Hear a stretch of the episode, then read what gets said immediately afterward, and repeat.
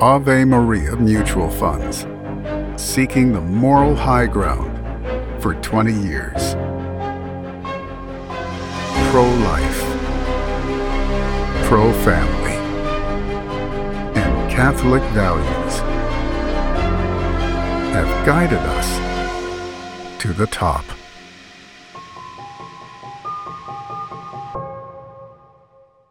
I know hope can last forever. Hello and welcome back to A Reason for Hope. My name is Mario Costabile, and thanks for tuning in to this podcast, your resource for interviews, catechesis, and candid conversations about our Catholic faith.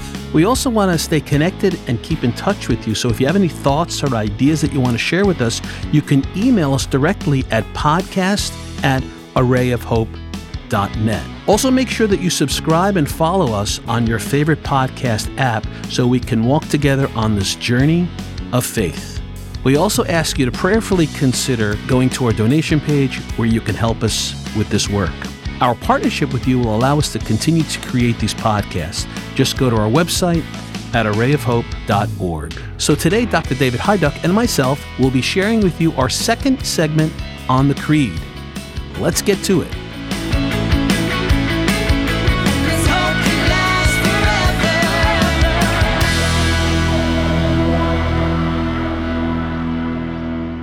So Dave, welcome back. It's great to be with you again here.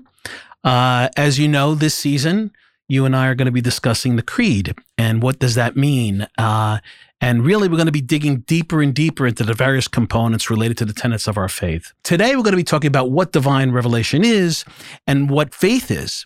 We will discuss the relationship between natural theology and divine revelation, which is kind of cool and pretty heavy, and I really don't know what that means, so you'll have to let me know. So Dave, what is divine revelation, and why did God reveal himself to us that way? The distinction between natural theology and divine revelation is an important one for us to grasp. It is an article of our faith that we can know that God exists and certain things about God by reason alone. So not every question of God, therefore, is automatically a question of faith. So some people say, well, I don't have faith in God. And what they mean is, I don't believe that God exists. But the Catholic Church would say that God exists is not an issue of faith in the sense that it has nothing to do with divine revelation, which is what faith is about properly. But rather that God exists is an issue of human reason that we can figure out by virtue of human reason. St. Thomas Aquinas is probably the quintessential example of somebody who took human reason to its end with regards to knowing that God indeed does exist. And he went on to even indicate how it is that because God exists, God must also have certain attributes. But he came about that all from the standpoint of reason. Now, of course, divine revelation confirms that, and there's no doubt about that. So I think properly, natural theology is what we can know about God by reason alone, simply by reflecting on the world that God has made and using logic and reason to bring things to different conclusions.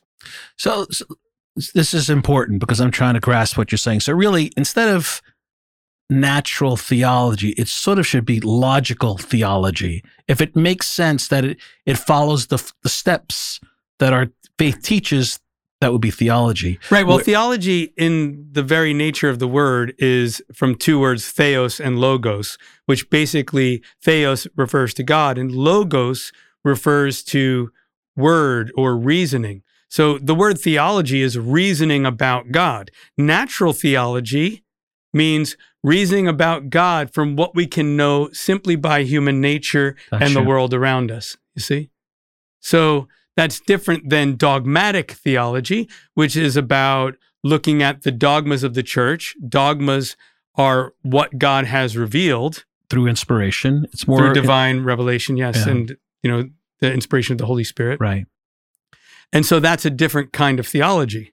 So natural theology focuses on what reason can know. But you're right. Trying to wrestle with the concept. No, it's great. You're right in the sense that it's applying human reasoning and what we can observe about the world to the question of God, his existence, and his attributes. So how does this relate to the creed? Well, when we say, I believe in God, right? We're not meaning anything about the fact of God's existence. So we're not affirming, I believe that God exists or that a God exists. That's not what that first article of the creed will wind up meaning. We'll cover that, in a future episode. That has to do with human reason, knowing that God exists. It's a conclusion from human reason. When we say, I believe in God, the Father Almighty, creator of heaven and earth, we're actually affirming something else. We're affirming a particular God as being the God who exists. But we'll get to that. Would that be considered dogmatic then? And that's why. Divine revelation. Because the creed deals with dogmas. Right. Yeah. So that's that. But, so this is what natural theology is. So now the real issue here is why, if we could know about God's existence and certain attributes of God, why would God have to reveal himself to us? And that's because God desires a relationship with us. So what I liken it to is this. Let's say that you have an uncle, and that uncle lives in a foreign country. You know about the uncle because maybe your parents told you. You may know certain things about the uncle, certain attributes about him, characteristics, maybe what that uncle does for a job.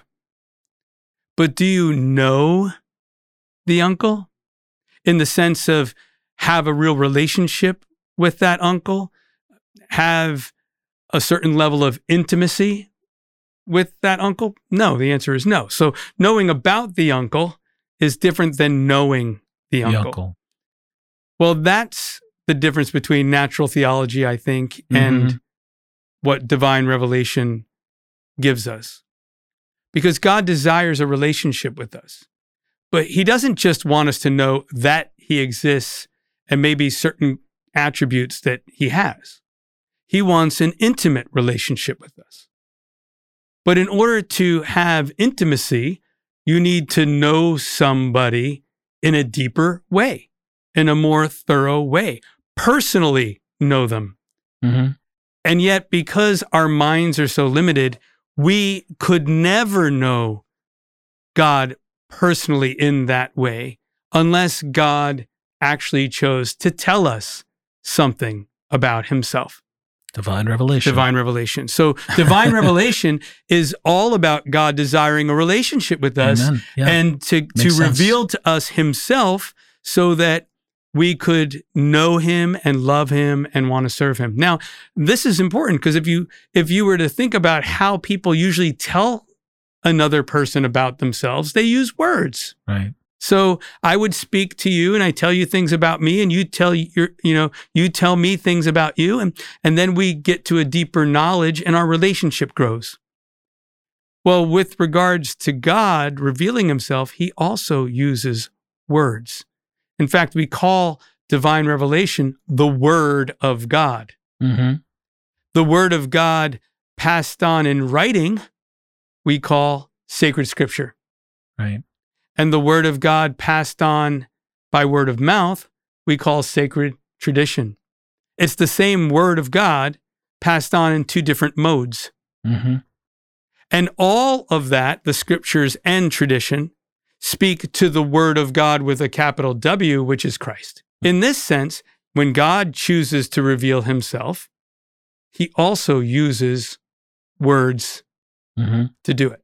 He speaks to us because he loves us and desires a relationship with us, but he speaks to us in a way we can understand in human words. So you really articulated that really well. It really explained it. So if that is divine revelation, so what is faith? Faith at bottom is our response or assent to what God has revealed. That's what faith is. So it's not about whether or not God exists, which, as I said before, is an issue of reason. Reason can tell us that. But rather, when God reveals himself, when he speaks his word to us, whether in scripture or tradition, do we accept it? Do we affirm it? Do we assent to it? What's our response? That's what faith is.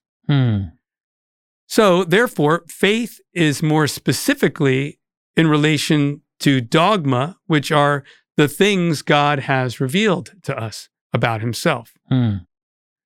Now, an interesting point here about faith is that it's not just believing it as one belief among many beliefs, because that's not really what we mean by faith. What we mean by faith is us making a truth claim about reality. So when we say yes to what God has revealed, what we're really doing is saying, yes, it's true.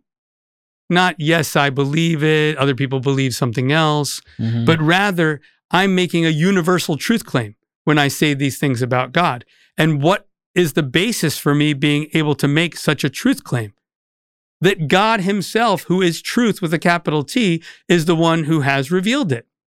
The God who can neither be deceived nor deceive has told us this about himself, and therefore it's necessarily true. In fact, I can hold it as more true than anything I could even know by reason alone. And that's an important point, because when we say, I believe in God, the Father Almighty, creator of heaven and earth, I'm not saying, yeah, I believe in this God, but you believe in that God. What I'm saying is, this is God. This is the God, the one, the only true God, and not just for me, for everybody. And so it's a strong statement. Connected to this is the way we end the creed, which is really, we should end the creed by saying amen. Now, amen means it is so. So it's actually saying, yes, this is true. This is reality. These are the facts, you know, like this is what it is. And so like, I think that that's important when we're looking at what we mean by saying, I believe, when we're looking at what faith really is, it's about making universal truth claims. It's about saying, this is reality, not just my own whim or what I feel is right for me. So that's great. That clears a lot up for us. Well, but then therefore say the creed very carefully. Well, because that's what you're saying when you say the creed. You're professing that you believe it. That it's truth. That it's truth. Amen. Well, this is great. We'll catch up next time. Awesome. So if you're wondering how you can help this ministry, rating and reviewing this podcast is the best way to help others hear it, as well as sharing it with your friends and your family. So join us in this mission by rating, reviewing, or sharing this episode with someone you think needs to hear it. And we want to thank you for your continued support of A Reason for Hope podcast. We are grateful for our sponsor today, which is Ave Maria Mutual Funds. Ave Maria Mutual Funds are seriously different. As a leader in morality, responsible investing, their mutual funds have four moral screens set by a dedicated Catholic advisory board. The funds also have experienced professional investment managers with contrarian thinking. This helps assure that the investments match your moral beliefs. Call Ave Maria Mutual Funds today. Call toll-free 1-866 Ave Maria, or visit AveMariaMutualFunds.com. Again, call 1-866 Ave Maria. What an honor it's been for me to have you with us listening to this podcast. We ask you to please share it with as many people as possible. The more you share, the more people are exposed to it, and the more people will hear it and be affected by its message. Also, stay connected with us by following on your favorite social media platform at R4H Podcast. That is the letter R, the number 4, and the letter H Podcast. And also, if you want to see what we look like, go to our YouTube channel where you could see our podcasts on video format. So thanks for joining us today. And there's always a reason for hope. This is Mario Costabile. Until next time, peace.